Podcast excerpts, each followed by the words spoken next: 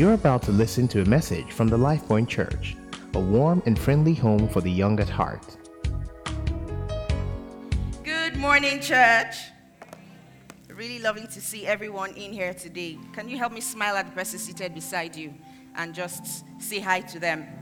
I know you can't, you can't, um, they can't see your complete face, so they don't even know if you're smiling, but you can try smiling with your eyes.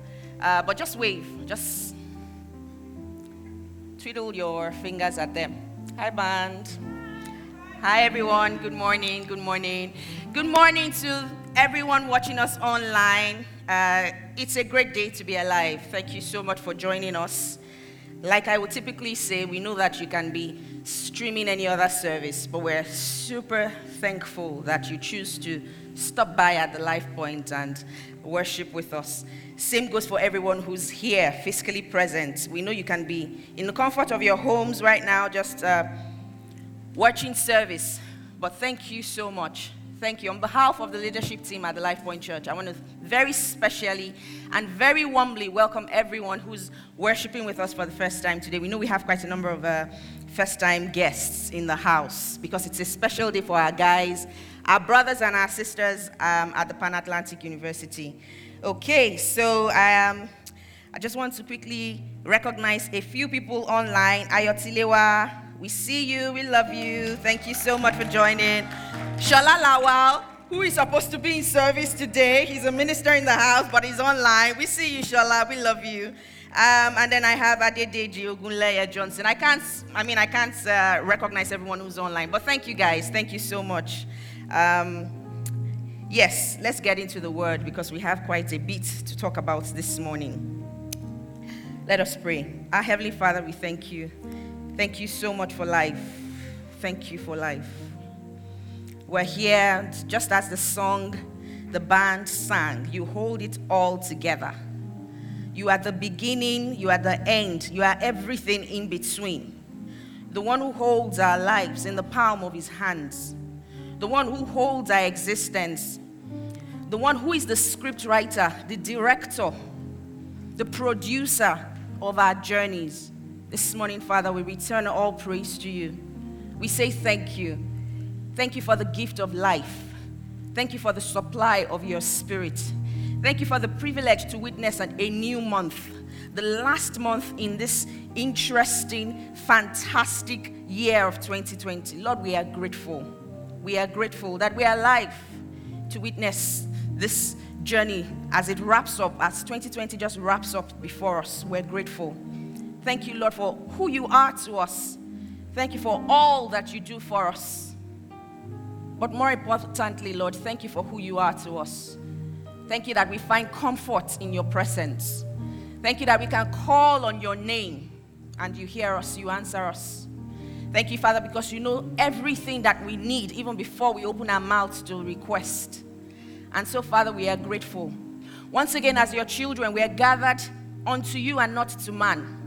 We are here to hear from you. We are here to be nourished by you. We are here. Your word is light. We are here for our spirit to be lightened up.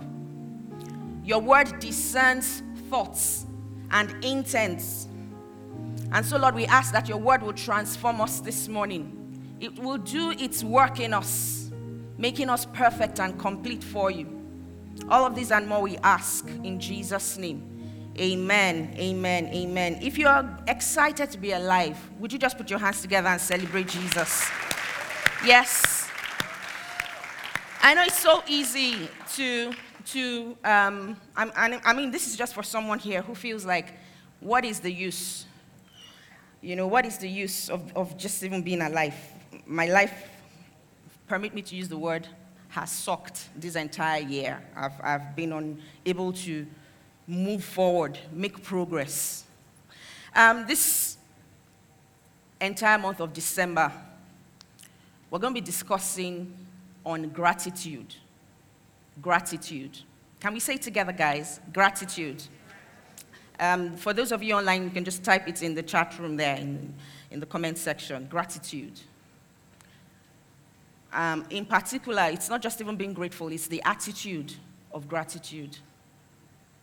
And for today's um, Today's message, it's tagged, just say thank you. Just say thank you. And in case there's anybody who's here and you're wondering, thank you for what, really? What am I grateful for? What am I saying thank you for? What is there to be excited about?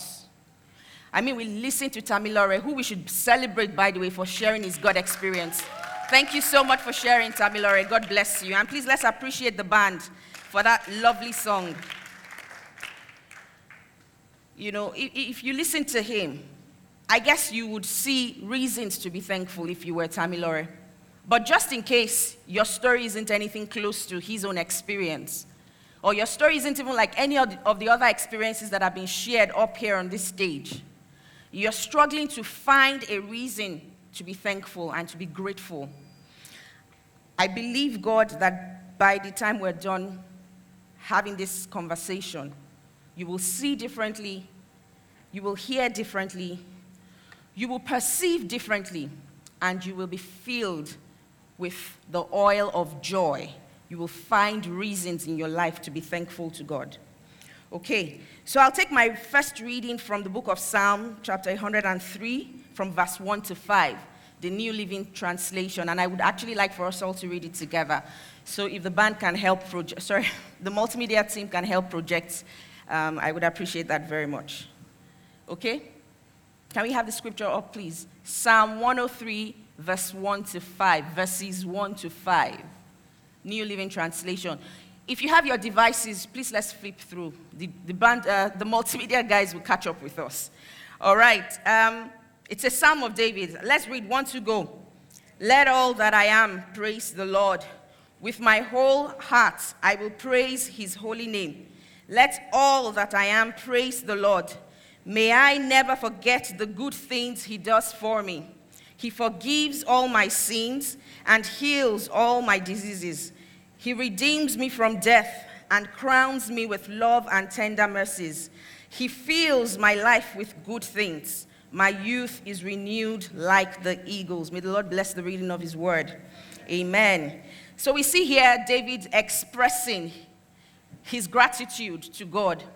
And I mean, the Psalms are a collection of songs and, and poems written by David and a couple other guys who, at different points in time, you know, in their lives, they have found reasons to, you know, uh, ask God questions, very deep questions, very serious questions. And at the same time, they have found loads of reasons to be grateful, to be thankful, you know, and we're borrowing a leaf from David this morning. In particular, I want us to zone in on verse two, which says, let all that I am praise the Lord. May I never forget the good things he does for me. May I never forget. And that's my prayer for us all today. May we never forget. May we never forget all the good things that God does for us. Amen. Okay, so um, quick story. Has anybody here? I know we have some parents in the room this morning, so this might be tricky. If it is you, just yell, my cousin Femi, because your mother or your father is sitting beside you, so you may not be able to answer very directly, or just answer in your heart. But have you ever wished for someone else's parent to be your parent? For those of you who can answer freely, please, can you signify? Let's see, show, show of hands in the room. And if you're, in the, if you're online, just put it in there. If that's you, just, you know, use the hand raised emoji. Yeah, have you ever, guys, I cannot be the only one. Have you, once upon a time, exactly, where you have desired your friend, you've coveted, you know when the Bible speaks about covetousness, coveted your parents, sorry, your friend's parents to be your parents. In fact, you have replaced them in your heart. You've swapped your parents. So that the people you are seeing in your house, you have even, that, those are today's parents. These are not my parents. Today's parents are my parents. These ones, they are not my parents, you know. Okay, so let me tell you a quick story. I, I mean, I also was that way. And I remember very clearly, this was year four, uh, primary four, and I had just been transferred to a, a new school. So I just started a new school. And I was there, um, made friends and things like that. So it was, this wasn't even an issue of trying to, you know, impress people or anything. But you see, my parents are amazing, and I absolutely love them with all my heart. But I was young, and I was very naive. I didn't understand life. And so I thought my parents were, they were too much on the straight and narrow. you must read your Bible, pray every day. It was literally the way to go in my house. You must read your Bible, you must have devotions. And I just thought, what is it now? Did I kill Jesus? But why can I not be like every other? I don't hear my friends talking about, you know, having to, to have morning devotions and read Bible and pray and, you know, and as, uh, from a very young age, I had been very active in church, you know, at the nudge of my parents. I'd been doing different things and all.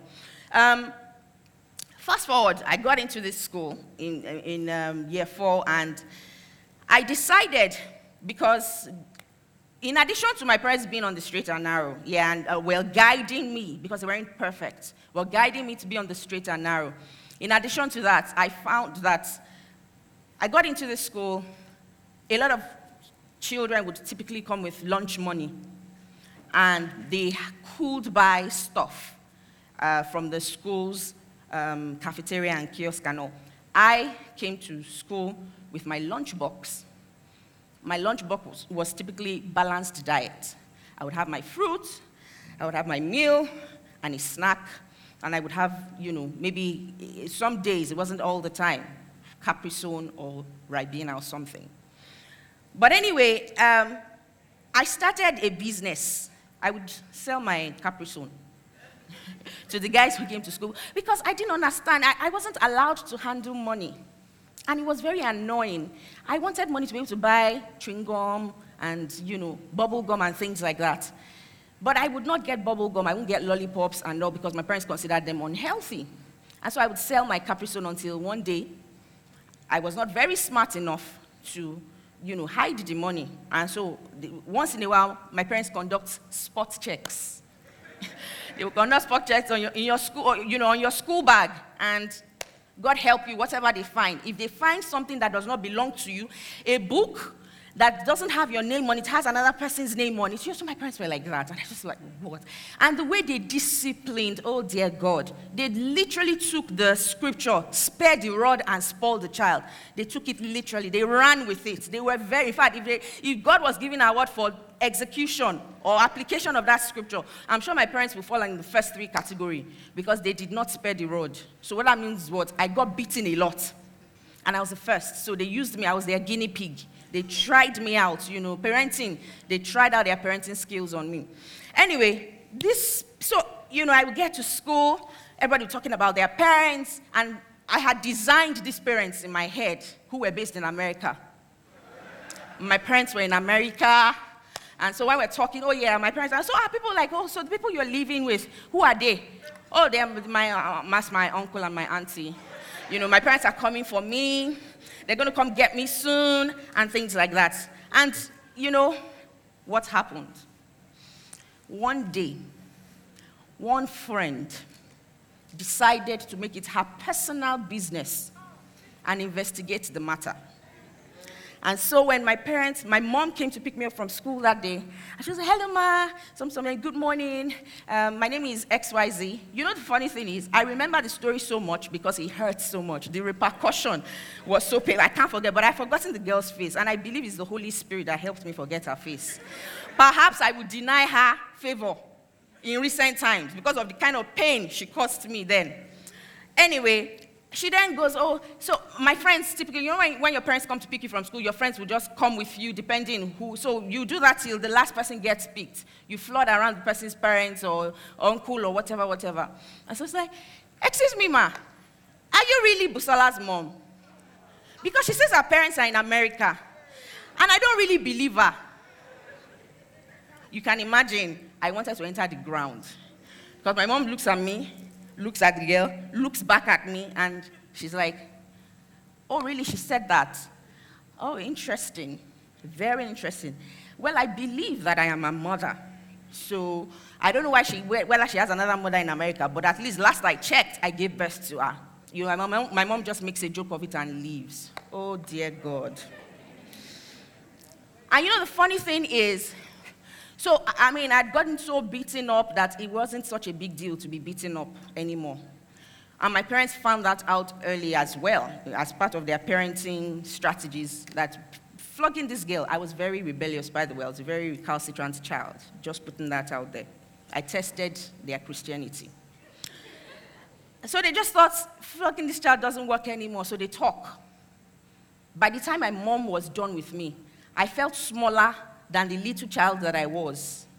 You know, because she starts to go and she, she didn't even, she didn't raise her voice, nothing. It was just very subtle, very quiet, low tones.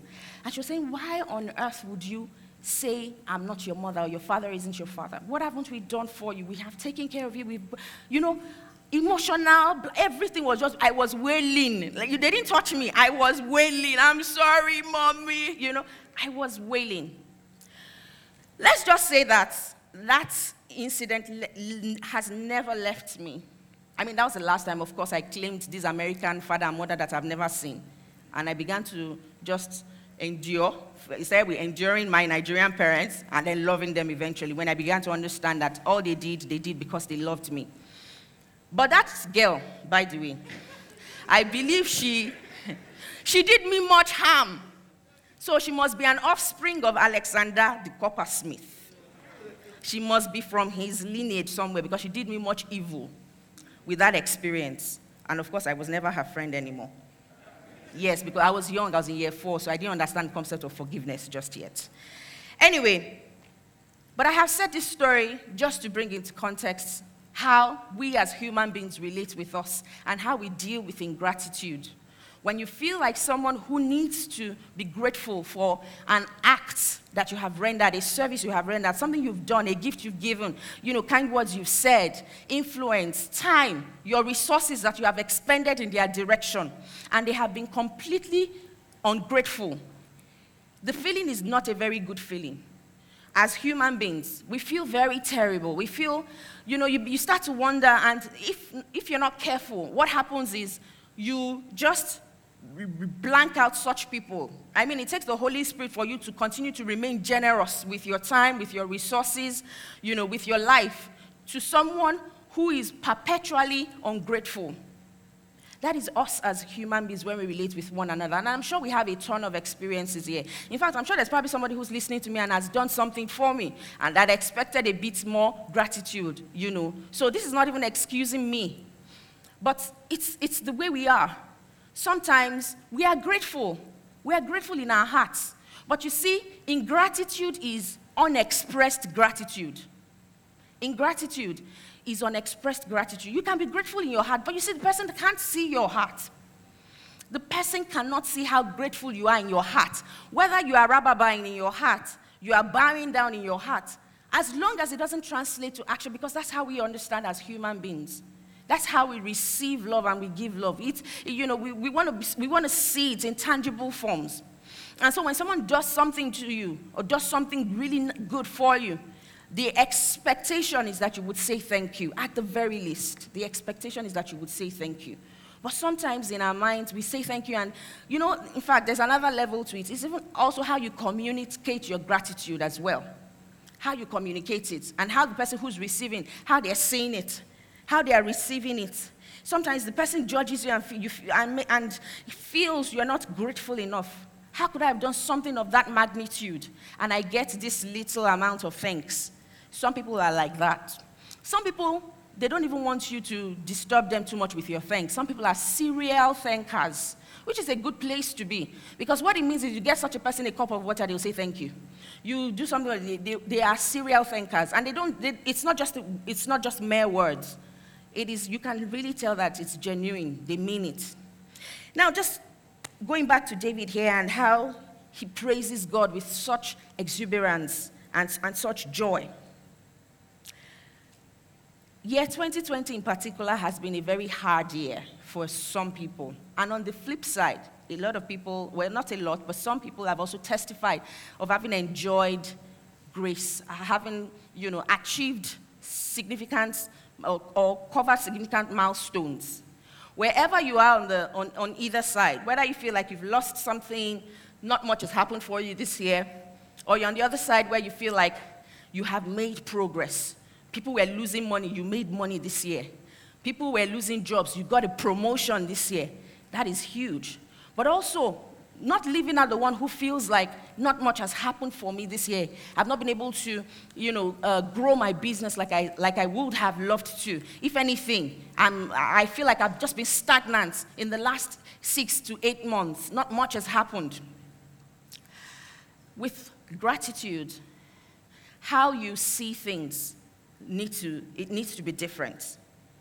With a lifestyle of gratitude, how you perceive things, how you receive, and how you internalize is so important. You know, um, I want us to read from Exodus fifteen, the story of the children of Israel. So we know how they were in Egypt, God delivered them through Moses, they crossed the Red Sea, and then here we meet them in, in chapter fifteen, just after the Red Sea experience. You know, they were super excited, praising God. In fact, verse eleven says, "Who is like you, O Lord, among the gods? Who is like you, glorious in holiness, fearful in praises, doing wonders? You stretched out your right." And, you know, they start to rap and to, you know, they just go on and on, full of thanksgiving. Same chapter fifteen, as they continue in their journey, they leave the Red Sea and they enter into the wilderness. And for three days, they couldn't find water. They behaved like you and I would in a typical situation of desperation. Verse twenty-two. Moses brought Israel from the Red Sea. They went out into the wilderness of Shur, and they were there three days in the wilderness, found no water. And they started to complain. They started to murmur. Verse twenty-five, Moses cries out to the Lord. Um, God shows him a tree. He makes bitter water turn sweet. They have that miracle, they drink. And then eventually in verse twenty-seven, then they came to Elim, where there were twelve wells of water and seventy palm trees. So they camped there by the waters. Now, I want you to see that progression of events. These guys had just been delivered by God. Now they find themselves in a desperate situation, like you and I found ourselves in year twenty twenty, where things seemed to have been paused. You know, schooling became extremely tedious. Um, parenting became extremely tedious. Working, running a business became very tedious. Same for working in an organization, because a lot of demands were then placed on you, especially if you were working from home. It was almost as if, because eyes cannot behold you at your desk in front of your computer, you were not doing much. And so bosses placed a lot of demands just to justify the salary that you're earning. However else, uh, you know, you may have experienced the hardship of this twenty twenty. The children of Israel encountered a similar situation, but this was, theirs was short-lived. It was just three days. But see, they began to complain and to murmur, and God sorts them out temporarily. And eventually, by the time they continue in that journey, he takes them into a place where they were able to camp. I believe that that valley of um, um, Elim, you know, that Elim, not, it's not a valley, where there were twelve wells of water and seventy palm trees, was on the journey of the children of Israel. God did not manufacture Elim because the children of Israel cried. Is anybody listening to me? God did not supernaturally make Elim appear because the children of Israel cried out to him. Elim was there all along. It was on their journey. They only needed to get there and to camp there, a place of rest, a place of restoration. There were seventy palm trees there where they could get shade. There were, there were wells of water where they could drink from and nourish and quench their thirsts and their tired spirits. It was all along in their journey. And that is for someone here today. You see, what you're desiring and what you're believing God for, in fact, what you may have given up on that has warranted you complaining and murmuring, it's on your journey. It's a part of your journey. It's a part of your journey. And there is joy ahead. There is joy ahead. Can someone say that? There is joy ahead in my journey. I enjoy joy in this present season. It's in your journey, okay? Now, when people get consumed by murmuring and complaining, we lose sight of what God is doing. We lose sight of what God is doing. In a place of complaining, in a place of murmuring, you are very short-sighted. You can't see. which is why, as God's children, it is so critical that we offer up prayers for clear eyesight. And this is not even seen with your physical eyes, guys. This is seen with the eyes of the Spirit, that you will see differently. Everybody is seeing, you know, Nigeria in a certain way. Everybody is seeing a nation where the only thing that makes sense is to japa. Everybody is seeing, you know, things that are not working. You need to see, because guess what, guys? People are profiting in this nation. People are living well. I went to a place, you know, uh, a, a couple weeks back, and I said, but they said there's no money in this country. And yet, see the massive structures that are going up. People are making it. So, I mean, except God has clearly given you an itinerary that is outside of the shores of this country. Whether you are receiving it by faith or calling it forth, I encourage you, go with God. Go with God in twenty twenty-one. Someone needs to say that to say, I'm going with God in twenty twenty-one. I'm not going with what my flesh is saying. Because if we all follow our flesh, there will be nobody in this premises, F Y I, today. Our service will be holding it in Canada. We will all not be here, possibly inclu- maybe including me. I know my husband will tell you, if he had, if he could, he would tell you, oh, I'm such a passionate Nigerian. But I promise you, if God just says, Shola, up and go, I will go. I will be praying for the nation from wherever it is he leads me. But I love my country. And I'm proud to be a Nigerian. Anybody proud to be a Nigerian in the house? Okay. And we will fix this country, oh. We will fix this country. In fact, there's a prayer I've been praying. God, I know that, you know, the, the guys in the Hall of Faith in Hebrews, Bible says that they all saw the promise ahead. Ah, Father, my parents have been trying to see this promise. My parents' parents have been trying to see this new Nigeria. I've been praying for this new Nigeria. I want to see it. I want to see it, God. I want you to see it. Yet not as I will, but yours, you know, according to your will. But I want to see this new Nigeria. I want to see Nigeria change. I want to benefit from the fruits of, of the labor and the travail in the place of prayer. Do I have any uh, takers on that path? Ah, some of you, your hands are down. You don't believe it, that Nigeria can be any better. It is well. All right, so uh, back to our gratitude story.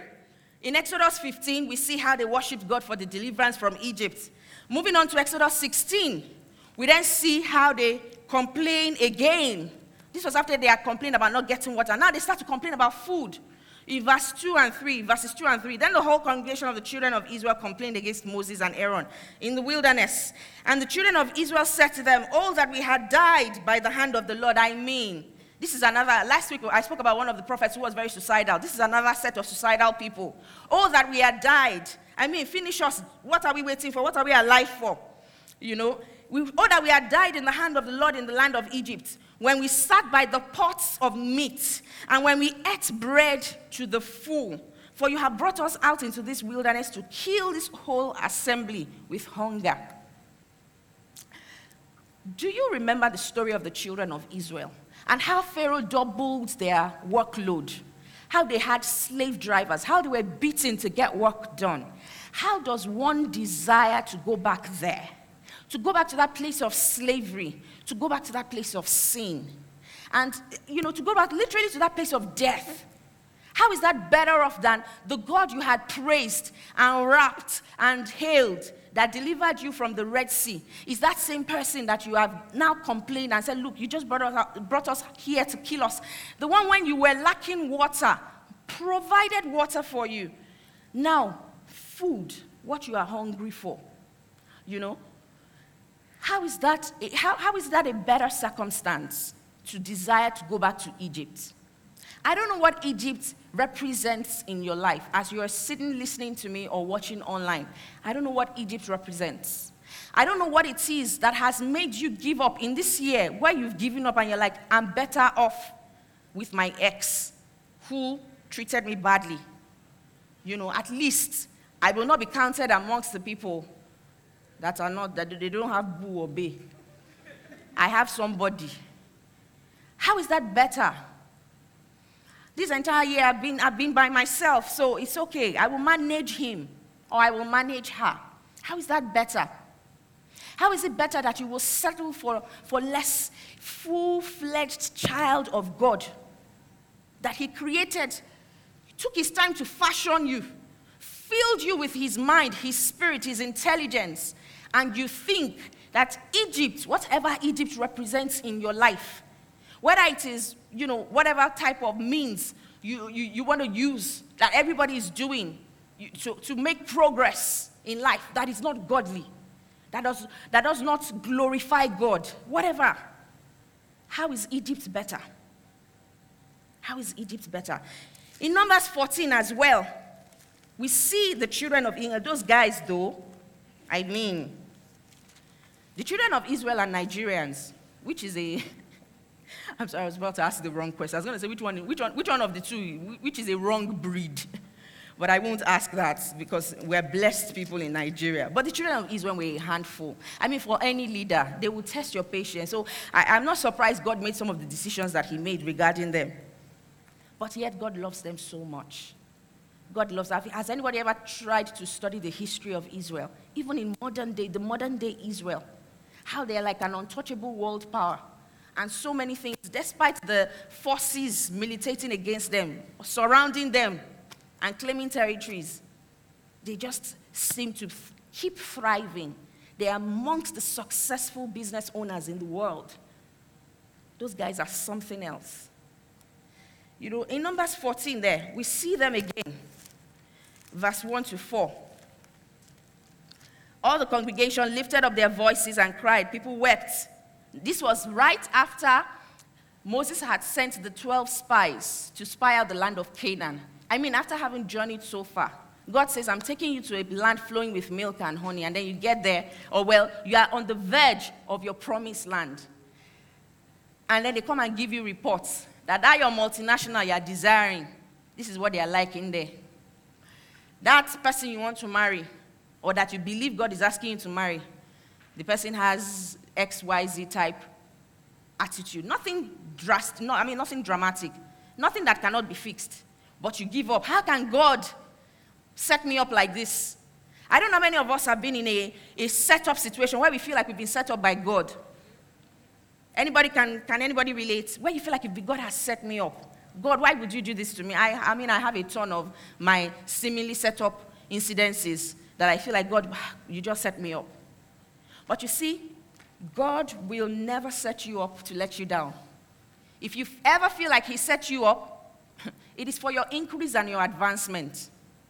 Never for you to come under, but for you to keep advancing and to keep moving forward.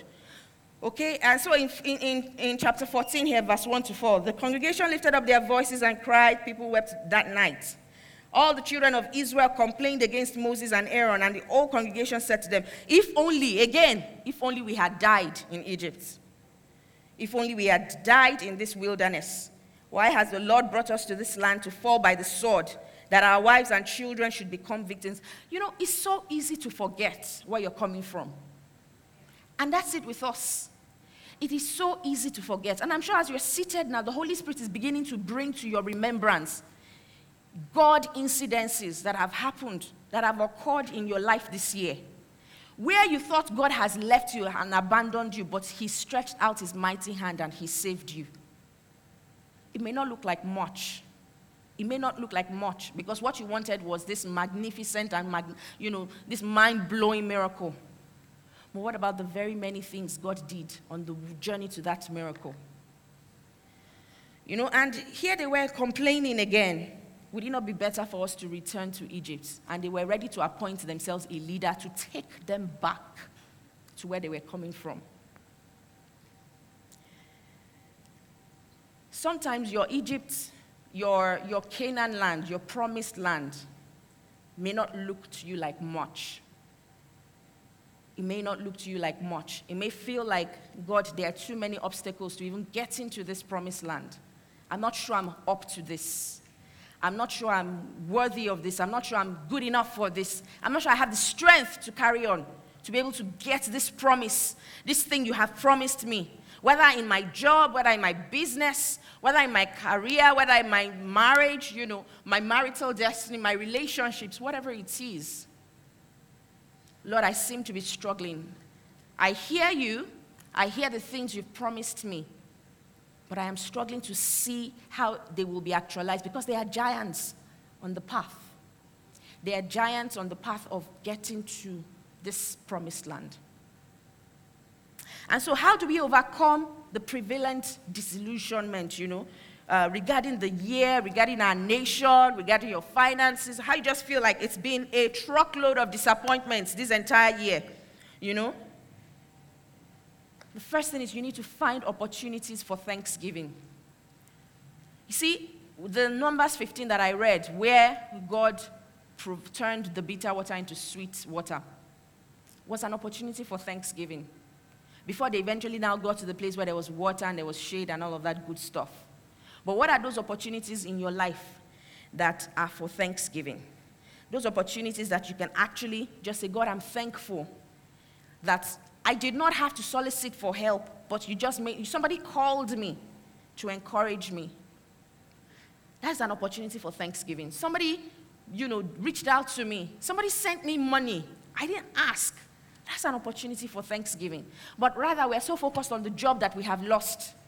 We're focused on what isn't working, over and above the things that are working, that I have breath in my nostrils. You know, some people lost jobs, and they are alive, they can eat, their, their organs function. And imagine you, ha- you then added a severe health challenge. You had to be on a ventilator, or you had to be on something in the course of this year. Add it to that. You know, even people who went through severe health challenges, they still find opportunities for gratitude. But you and I are here today, and all we are focused on is the job we did not get, the, inter- the doors that were shut in our faces, you know, the person who broke your heart, who left you high and dry in the pandemic. And we're focused on these things. What didn't work? The opportunities you missed. Oh, I planned, I had already planned a tour. You know, I had planned, you know, to, to do this and to do that. I had planned, I was going to go abroad for my master's, you know, and all of that. But whatever it is that you think you have lost, can we, as a church, in this month of December, be very deliberate about finding the things that have worked and giving God thanks for those things, very specifically. And this is not just general thanks, oh Lord, I thank you that I'm alive. Beyond that, specifics. Can you take it on as an assignment, especially if you're here and you're finding it hard to be thankful to God for anything, because you, all you have been focused on has been have been things that haven't worked. Can you please find, just get a book or use your notes on your, on your smartphone and think about the months of this year. One thing, two things, three things, every month that you saw, where you saw God's hand. You knew that it wasn't about anything that you made happen of your own accord, okay? You need to understand that God is a God of time and seasons. Sometimes we don't get it, we don't understand it, we it doesn't make sense. Why must somebody be moving forward, or looks like they're moving forward, and it looks like I'm stagnant, still in the same position, doesn't look like I've achieved much with my life, especially where we compare. God is a God of times and seasons. He would work all things out according to the counsel of his will. And then you need to find joy in your waiting season. In your waiting season, as you are here, listening to me, if you are in a waiting season where you're waiting for, you know, to get married, you're waiting for that job, you're waiting for, you know, the next level in your career, you're waiting, you know, for, for your business to, to, to leap and move forward, you need to find joy in the waiting season. And how you do that is by being very intentional about the joy seasons, the joy events, the, you know, the opportunities that are presented your way for thanksgiving. It may be in the little things. Start with those little things, okay? All right, um, so gratitude killers, very quickly. The things that destroy our capacity for gratitude. One, false or wrong expectations. You expect that everyone will treat you well, everyone will like you, or that your life would always be easy. Or you have an entitlement mindset where you think, well, and you know it's so easy to, the, the, the, the most common set of people we are usually ungrateful to. Not deliberately, because we are grateful in our hearts, are usually people closest to us. Your parents, your husband, your wife, because you believe that certain things by default is their responsibility. But guess what? Everyone on earth here is a volunteer. And so even parenting, we're volunteering, we're partnering with God to ensure that the lives of the children He has given us turn out great. Your boss is not compelled to be nice to you or to promote you because you smile so well. Do your job, you know, and let God have something to work with on your behalf. Okay? Part of dealing with an entitlement mindset is to recognize that everything that you have and everything that you are is a gift from God. The time that you have, the life that you have, you know, the opportunities that are presented your way, whether in a job, whether in business, whether in a relationship, they are all opportunities from God. And so it is important to be grateful to God and to the people that He's using as well. You cannot be grateful to God and forget the vessels that He's using to be a blessing to you. Okay? Comparison is a joy killer. It's a gratitude killer. And it's, it's so easy. You don't. Is there anybody here who's, who compares themselves with people beneath them? And I don't mean that in a derogatory way, but people who are not as at par with you, hardly, you don't. You compare up. You look at people who are, you know, you, you can look at your colleague. Somebody was telling me a story of how, you know, they, somebody took a picture and posted on Instagram. Oh, Instagram. Social media can be a gratitude killer. If you are, no, if you don't manage it well, if you're not careful. And then this person put up a picture in front of a Range Rover and said, what God cannot do does not exist. And this person who saw the picture started having heart palpitations because the person is their colleague, or, you know, their classmate from school. The person, I, the things we, we, we set up ourselves to just be unnecessarily unhappy. You don't know if that car belongs to the individual. You don't, you don't know anything, but you've just seen a picture. Same thing to be relationships. Somebody got proposed to and you think, aha, I'm done for. This person, we went to school together. In fact, she was my junior, now she's married. You, you hardly ever find, or, or you are the one that you go and start checking your ex's page. And what you're doing is you're measuring your life with their, the outcomes of their own life. You're, you want to be sure that things are, you know, the person has not, he has not, the day you see that your ex is about to marry, you lose it. And you start to compare yourself with the girl, or maybe the guy in this instance. So whatever it is, comparison is a gratitude killer, okay? You are in a race with only yourself. So focus on yourself and focus on your God. God will take you. See, He has a plan and a purpose for you, plans to establish you, plans to give you a hope and a future, and that is all that matters, not the race of someone else, okay? Negativity, you know, f- seeing this proverbial half full, half empty. I know there's been tons of debates, so if I see it as half empty, I'm just being a realist, which is fine. However, if all you ever see is half empty all the time, the proverbial glass, you never see an opportunity to be thankful that this half empty is actually half full. And I'm grateful for the half that I have because I know that I have the capacity to increase it by God's grace to make it full. Very important. Negativity needs to be dealt with this month. It's not something you should take into twenty twenty-one, okay? Faith in God helps us to deal with pessimism and to give glory to God in hope. And a closed door is never a closed destiny. A door may be shut at you today. It doesn't mean that's the end of your life. It does not mean that is the end of your life. God will cause other doors to open up for you. Is someone saying amen to that?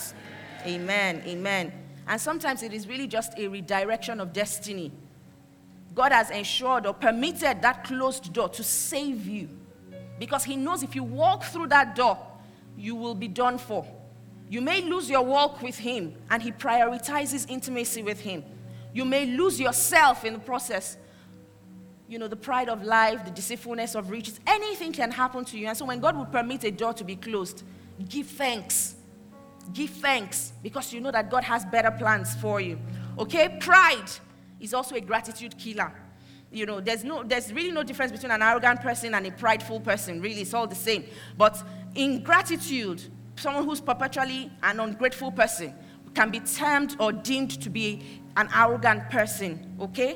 Um, an example is Nebuchadnezzar, so full of himself, thought that it was by himself he had achieved all the fantastic things that, that he had in Babylon, you know, till God humbled him. Okay? Um, God resists the proud, gives more grace to the humble. Lastly, bitterness. Bitterness. Oh dear, bitterness. Some of you are still carrying the hurt from ten years ago. You're carrying the hurt and the pain and the bitterness, the anger from events of your life that have happened in the past. And they have held you down. They're like a stronghold. They have held you down and prevented you from moving ahead, from moving forward. Bible says in Hebrews twelve, fourteen to fifteen, it says, lest, and it's the latter part I want to read. It says, lest any root of bitterness springing up, or pursue, let me start from, pursue peace with all people, holiness without which no one sees the Lord, looking carefully lest anyone falls short of the grace of God. Lest any root of bitterness springing up causes trouble, and by this many becomes defiled. Many become defiled. So your bitterness sometimes does not affect only just you. It affects the people who are around you. So if, just think about the people who you have prevented from entering into their own destiny because of the bitterness in you. Because you have a bitter heart. You have not dealt with those pain and the issues from the past. To, today, may I encourage you to lay it at the foot of the cross. Don't go away without having had a conversation with God over that event that has left you bitter. That event that has made you feel like all men are scum. That event that has made you feel like all women and, you know, a, a certain way. Or made you feel like working in a type of organization is no, nothing good can come out of it. That event that has made you feel like nothing good can come out of Nigeria. Whatever it is, would you please lay it at the foot of the cross today and deal with it. Don't leave here with it, okay? All right. Um, Just as we wrap this all up, I'm going to ask the band to please come, and we're going to spend about five minutes just worshiping God. I believe very strongly that as we worship and we lift up our voices in thanksgiving, that the Holy Spirit will do a work, a surgical work in the hearts of people today, especially anyone here whose heart is, is hardened, who doesn't see any reason to be thankful or to be grateful. Who blames God and is still blaming God? God, what were you looking at when this world, when, when, when things were going crazy this year? We're going to just spend time worshiping. And if you have a prayer language, you can sing in the Spirit. Sing in the Spirit and let the Spirit of God just wash over you. Let the oil of joy fill you. Let it pour over you and replace whatever mourning. Let the garment of praise, so you be clothed in the garment of praise. And the garment of heaviness, the spirit of heaviness will be lifted in the name of the Lord Jesus. Okay, just one thing to also be mindful of is that the attitude of gratitude is a fundamental kingdom value. And it starts with just saying thank you to God and to everyone he has positioned to be a blessing to you. An action that I would like us as a church family to undertake this week is this. Find a reason to be grateful every day. For those of you who journal, for those of you who write, and if you don't write, use your phones. But every day before you sleep, think about your day and find one reason to say thank you, Jesus. Thank you, God, that this happened. Thank you, God, that this happened. If you have more than one, by all means, note it down. So that in the days when you encounter challenge, you know, you encounter a challenge, you can go back to that note, to that journal, and read and be reminded. Like the children of Israel, you will not forget. Like Psalm one oh three says, that you will not forget the things that God has done. That you will be reminded in your time of, of, of uh, you know, struggle. You will be reminded of what God had done for you in the past, and you will draw strength and, and grace to be able to forge ahead, okay? So that's the first. And then the second thing is find people who have been a blessing to you this year. No matter how much it is that we say this has been a hard year, I believe that God has used some people for us. So he has used some people for you, whether it's your parents, whether it's your siblings, whether it is your friend, you know, your support system. You have a fantastic pack of friends you, you know, that you roll with. Whether it is your boss, whether it is your, whoever it is, your business partner, someone that has made life easy for you at some points this year, someone that has sent you an encouragement, someone that, that has been there for you, someone that has prayed for you, someone someone that has done something, whether directly or indirectly, because sometimes we, we are mentored indirectly, you know, whatever it is, can I ask that you send messages? If you cannot access them, send messages, send a thank you note, send a gift this Christmas, and appreciate them. And just say thank you. All right, let's worship. May I ask that we rise up if you're comfortable enough to, to just stand, and let's spend some time worshiping God uh, for the next five minutes or so. Can we lift our hands to Him? Just lift our hands and just think back on January, February, March, up until this very moment. You have reasons to be grateful. God has indeed done so much, so much, so much, so much. So in your own words, even while you wait for the band to lead you in a song, can you sing a song to Yahweh, reflecting your gratitude this morning? Can you sing a, a new song, a song that fully expresses your thanks? Come on, just go ahead, LifePoint Church. Can we lift our hands as a sign of saying, oh God, I know that you're the one who holds my world together. You hold my world together. You hold my world together. You hold my world together. You hold it all together. Oh, you've done so much for me. I cannot tell it all.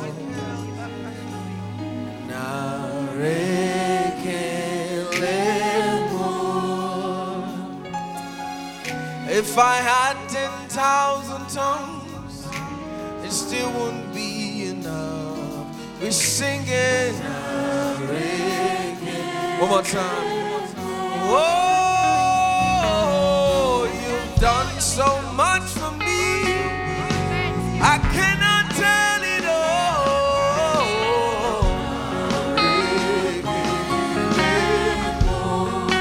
Oh, if I had ten thousand tongues, still wouldn't be enough.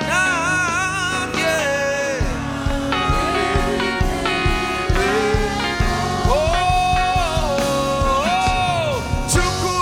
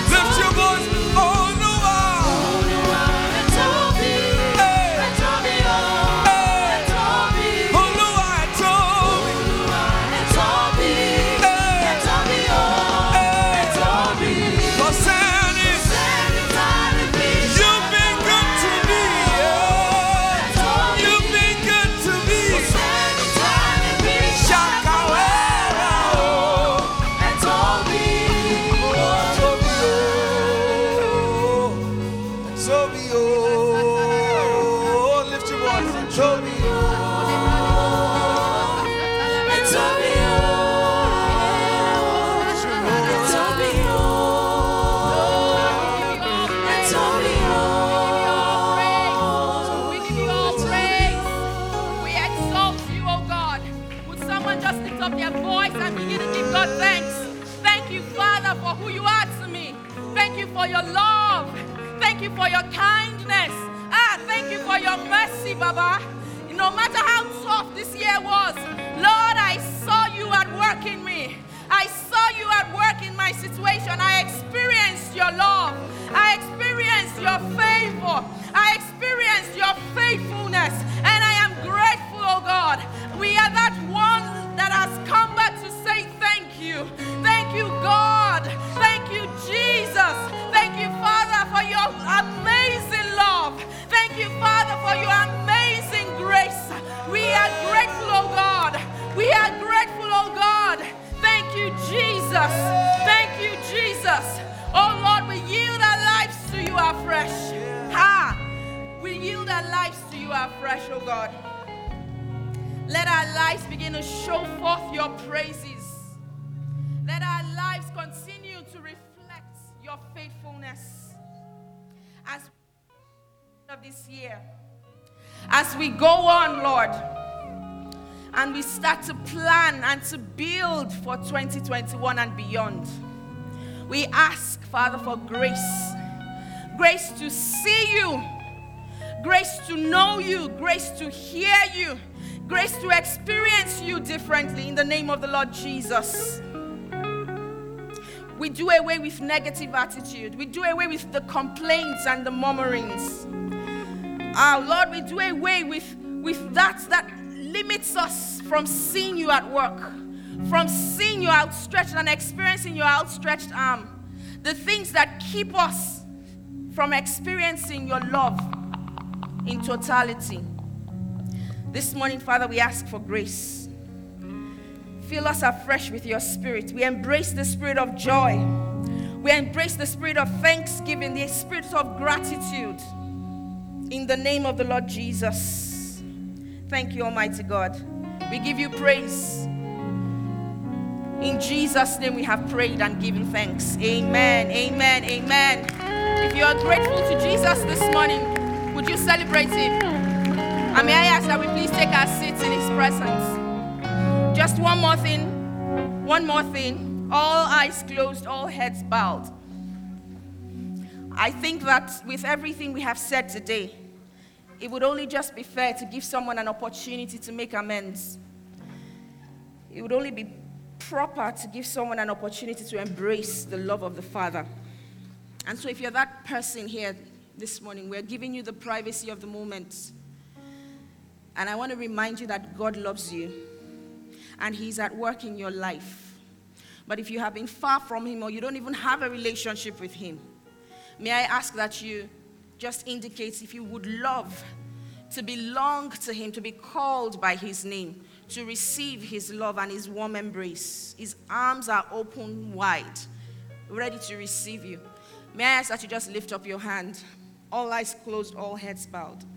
You're here and you want to accept Jesus as your Lord and Savior.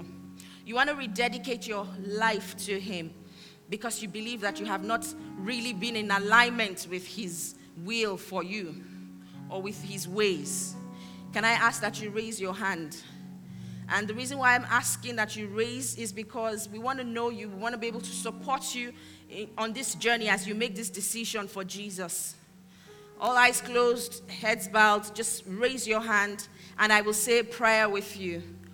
All it requires is just you opening up your mouth and confessing that Jesus is Lord, that he was raised from dead, receiving him into your life, believing that, you know, he was sent by the Father to save you, to heal you, to transform you. So if you're that person who wants to rededicate your life, you want to belong to Jesus again, or you don't even know him, you've never had a relationship with him, may I invite you on this journey. I'm sure if you engage with us, we can, the people you engage with, I can testify that I It has been an absolutely amazing journey, just having God as my Father. In the good times, in the not so good times, I'm thankful that he's in my corner and that I belong to him. Okay, let us pray. Uh, would you say after me, dear Jesus, I ask that you would, I confess my sins this morning. I ask that you forgive me. I, am, I receive your forgiveness. I ask that you would come into my heart and make your home with me. Help me to love you. Help me to live for you. I pray that your spirit would come into me and transform me from the inside out. That my life will begin to testify of my relationship and my walk with you. In Jesus' name we've prayed. Our Heavenly Father, we thank you for these ones that have made this decision. Thank you because heaven rejoices over them. Thank you, Father, Lord, for such a time as this, as they have come to know you, as they begin to make plans to walk with you more and more. We ask that you would grant them grace. Reveal yourself to them. I pray that their lives will no longer remain the same again. Uh, they would note down today, and they will be able to very clearly point to testimonies that have arisen from this decision that they have made today. Thank you, Almighty God. In Jesus' name we have prayed. Amen. Amen. Can we just celebrate everyone who's made a decision, whether physically present here or online? Hallelujah. Thank you for listening to a message from the LifePoint Church. To download more free messages, please visit w w w dot soundcloud dot com forward slash LifePointNG.